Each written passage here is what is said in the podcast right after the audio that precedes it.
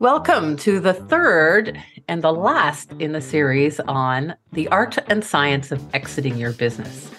Today, I'm thrilled to have a returning guest to the show who is going to share her experiences the good, the bad, and maybe there's a little ugly in there too. And for those of you who are listening and you're going to hear, you know, a funny voice, that's me, because at the time of this recording, I'm recovering from a horrible flu. So my voice is a little off and it's not the production team's fault. They've done the best they can. So thanks for listening. Welcome to the Work Less Profit More business podcast for business leaders who are exhausted working long, hard hours and can't seem to get ahead. Hi, I'm Diana Lidstone, business strategist known for my straight talk, no BS, and the simple, small business strategies and mindset shifts that bring my clients more joy, profit, and freedom. So, if you happen to be a lawyer, financial advisor, real estate investor, accountant, or other business owner who feels trapped in the day to day running of your business, then welcome aboard. Each week, I'll share insights on how to become the true leader of your business, the CEO. Well, my friends, it's an unprecedented time again as the baby boomers are preparing to exit their businesses. Like everything else baby boomers have done, they've changed history and created huge shifts in the marketplace. Everything from Gerber baby food to income families and now retirement. In my world alone, my younger sister has sold her business this year. And I think for her, it was so long and drawn out and much more costly in terms of lawyers' fees, accountants' fees than she ever imagined. So I think you know, having our special guest here today, maybe she can help others benefit from her experiences. So today I'm pleased to welcome once again to the show Anthea Mumby, who is going to share her experiences and how you can benefit. Take it away, Anthea to be back with you here today and have this conversation. And yeah, I think it's a really timely one. Depending on who you speak to, there is definitely a rising tide of business owners who do plan to sell their businesses within the next 10 years. And so I think it's an important conversation to have. And I'm hoping that some of my story and, you know, my lessons and the successes, as well as things that kind of came up that I wasn't really fully prepared for, will bring value to your listenership in having this conversation today. So thanks again for the opportunity to be back on the show and chat with you today. Thanks so much. So tell us a little bit about how you came into the business that you actually sold. Oh my goodness. Okay. So we're going back in time to growing up. It was a family business. I grew up in a family business. I started working for my parents when I was in my teens. Um, it was an insurance brokerage that they had. It was actually in the basement of our home. And I got involved with that business and started with the basic clerical stuff when I was in my early teens got my professional designations as time went on, you know, the insurance broker licensing. It was first year university. I did that concurrently with university. And then, yeah, I just continued to grow that business, mostly working day to day with my father. But, you know, my mom also provided a lot of the infrastructure, if you will, in terms of the ops piece in that business, because she was doing a lot of the behind the scenes side of things. And sometimes I say, like, you know, I didn't necessarily give it mom as much of the glory as she really deserved back in it was 1975 because here she was every day making sure that you know my dad was you know ready to go with the day and taking care of you know food and three young kids and everything else. So shout out to mom today for how she contributed. So over time what happened was my husband joined the practice. He came in as the succession plan for the life and group benefit side of the business. This was around well, it was a year before our daughter was born. So she's 27 now. So that was 26 years ago. And over time, so we became the succession plan, bought the business from my parent. That was a whole story for another day in terms of what that experience was like. Because, you know, buying a business from your parents can also have some interesting ups and downs and challenges along the way and some really valuable life lessons. But eventually, over time, my husband and I worked together in that business approximately say, I think it was 17 years, and then decided that, you know, in 2019 was when we made the decision that we were going to move on to, you know, selling most of that business, not all of that business, but most of it. And in terms of why, you know, if you know, you think about like in our case, why was that? It was really that the succession plan, our daughter was not going to be the succession plan because she had her own career. She was moving into the medical field. And we really felt like we had taken that business as far as we could at that point in time in terms of, you know, the resources that we had, the skills, you know, we had survived some pretty significant disruptions in the business and been able to restabilize after those disruptions and, and get the business back on track. But it was time also for a lot of soul searching and really looking at what is that future? What is that bigger future? that we want to create in our lives. And yeah, so coming to that decision it did take a lot of time, reflection, you know, sitting. We're lucky to be living, we have a property, you know, close to a lake. So sitting by the lake in the summer of 2019 and really just doing a lot of, you know, introspection and thinking about the vision and the future and what it looked like. And so that's why in term which I don't think I really shared a lot of this with anyone previously, but I thought in preparing for this today, I thought maybe it's time to kind of share a little bit more in terms of the why piece in the story for myself and for my partner as well. So, you know, it was certainly a process. I won't get into like all of the nuts and bolts and all of that because it was about a year and a quarter from when kind of the decision was made to actually closing the deal. But I would certainly say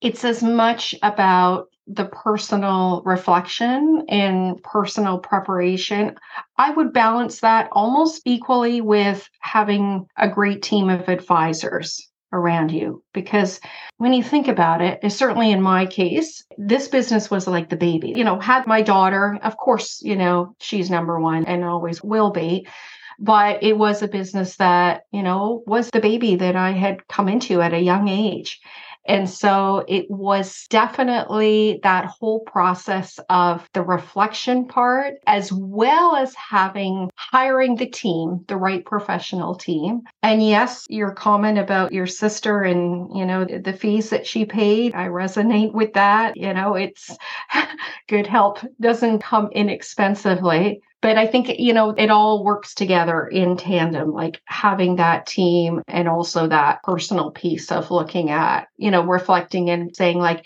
this is the baby or this is a baby and you know managing through that period that process effectively so I'm curious, you know, when you made the decision to sell, did you, you know, list the business with a broker? Did you, you know, just put your feelers out there in your industry because you were well known? Kind of, you know, can you share a little bit of that? It's kind of funny because the consultant that we retained for this transaction, if you want to call it a transaction, yes. was actually the same advisor that we had used when I bought the business from my parents. And is this when you say advisor? Accountant. Okay. Yes. So, you know, a specialist in the insurance industry who really knows the industry really well, knows you know who to speak to you know who would be the best options for us to consider in terms of the purchaser. You know, there's different ways to approach this, and I'm sure it varies depending on the business. But in our case, we really relied on our advisor, our accountant, of helping us co create a short list and then from there be able to make the best decisions mm-hmm. that would make. Mm-hmm. Yeah. Do you think that when you sold that the core values were you looking for certain core values in the buyer? Yes, in the sense that so if I go back to the core value of around being able to service clients and take care of clients effectively and having the infrastructure that would allow the buyer to do that, then you know, definitely that was something definitely front and center of our minds is are they going to be able to execute with, you know, a larger team than we had and more resources and different relationships with different insurance companies with that core value around the client piece still exist. Yeah, for yeah. sure. Yeah. I think when you go to sell your business, there is something and maybe some business owners haven't quite figured out what it is till they go to sell. All of a sudden they go no that person's not the right fit. And that's because you know the core values aren't matching. Yeah absolutely. Absolutely. So yeah i would say definitely it's important to you know be clear about those values and then ask questions around them and you know specific examples of mm. How are those values actually being executed? How are they showing up in that business operation to help you feel good about the decision to carry forward with that deal or not, as the case may be? Mm-hmm. Were there things that went really smoothly and you went, yes, we've rocked that out of the park? well, I always say that the technology piece, we had the same technology, the same computer system, you know, and it's called the brokerage management system in insurance language. So, as much as I had begrudged earlier the investment that we made in that particular system, you know, previous, which we had done, I can't remember what it was, probably, I think 2017, when it came time to sell, that was definitely a big okay you know they're using the same system it'll make things much easier. So yeah. So keeping your business current if i can use that word yes. is quite important. Absolutely. Absolutely. Yeah. If that means investing in the technology that will you know keep your business current and attractive to a purchaser then i would say yeah definitely that's something to consider as you're preparing. Yeah. Were there any challenges for instance with employees? For the most part, no. So as we went through the process and we kind of looked at, okay, you know, what is our wish list? Mm-hmm. Right. What's important? You know, and for every business owner, it's going to be different, but you can look at things like, you know, what is the price? What's the future for your employees? You know, what does this look like in terms of future client experience? What are the terms and conditions? Is your business name still going to be used in future? Like you know, and there's others as well. But we knew, so we had ranked our employees up there. And it was a topic of discussion fairly, you know, early in our negotiations. And we felt quite confident that the employees would be taken on by the, the new business and that they would receive, if you look at things like their recognition for their longevity, with our business. I forget the exact term for it, but it's basically that they would be credited with, you know, that in terms of their overall situation, employment situation with the purchaser.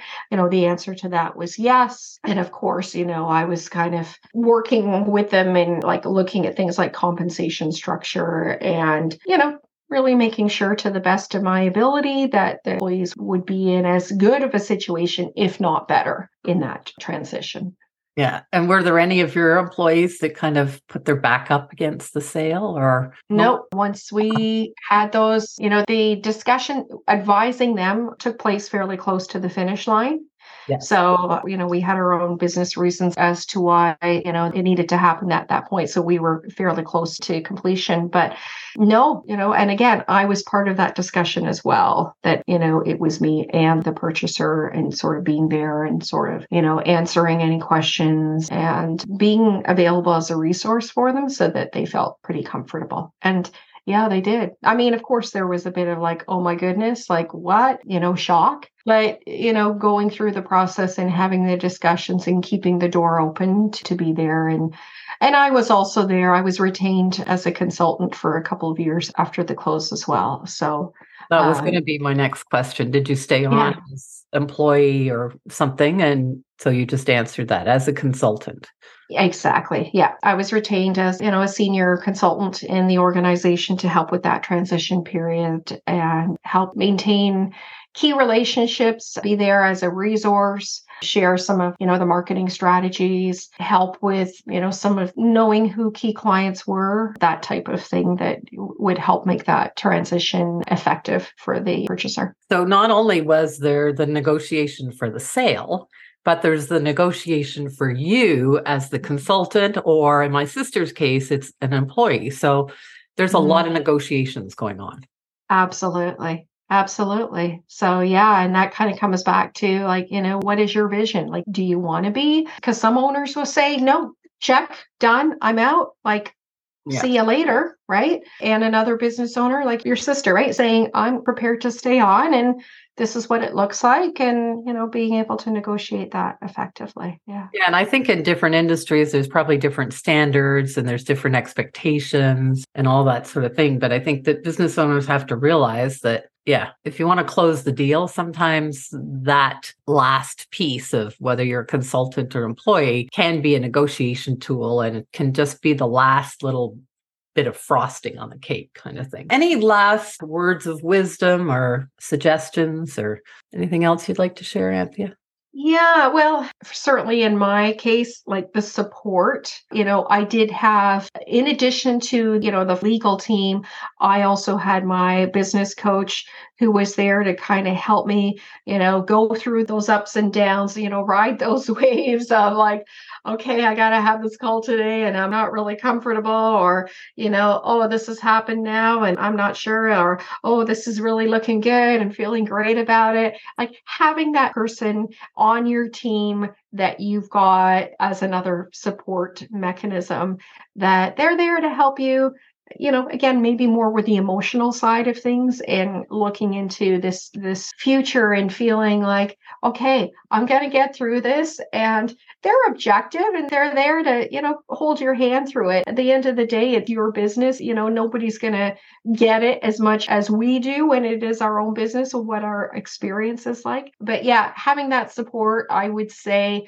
probably in my case i would value that as much as the legal and the accounting side of things. Because again, it was so embedded in my identity going back to sure. you know, my early teens. So I say that with my sister as well.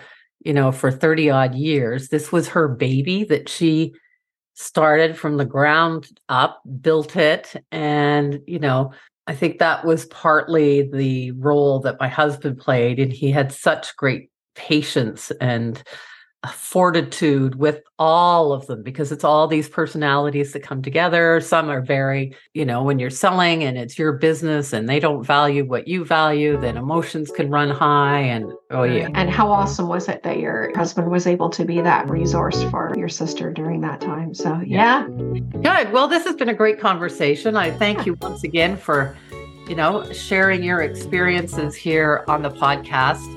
I think it's something that more and more business owners are going to face in the coming years, or they're going to hear about other business owners who are getting ready to exit one way or the other, whether it's a sale, whether it's, you know, they close their business. It depends on what it is. So, again, thanks so much for sharing your experiences. And, you know, I'm excited to hear. Anthea's just told me this morning that she's going on a trip to Ecuador, and I can't wait to hear when she comes back what that's like. All right. Good. Thanks so much. Thanks for listening to the Work Less Profit More Business podcast, where weekly you'll get business strategies to help you build a well oiled business machine that gets you out of the day to day running of your business. And until next week, remember, you can do this. Bye for now.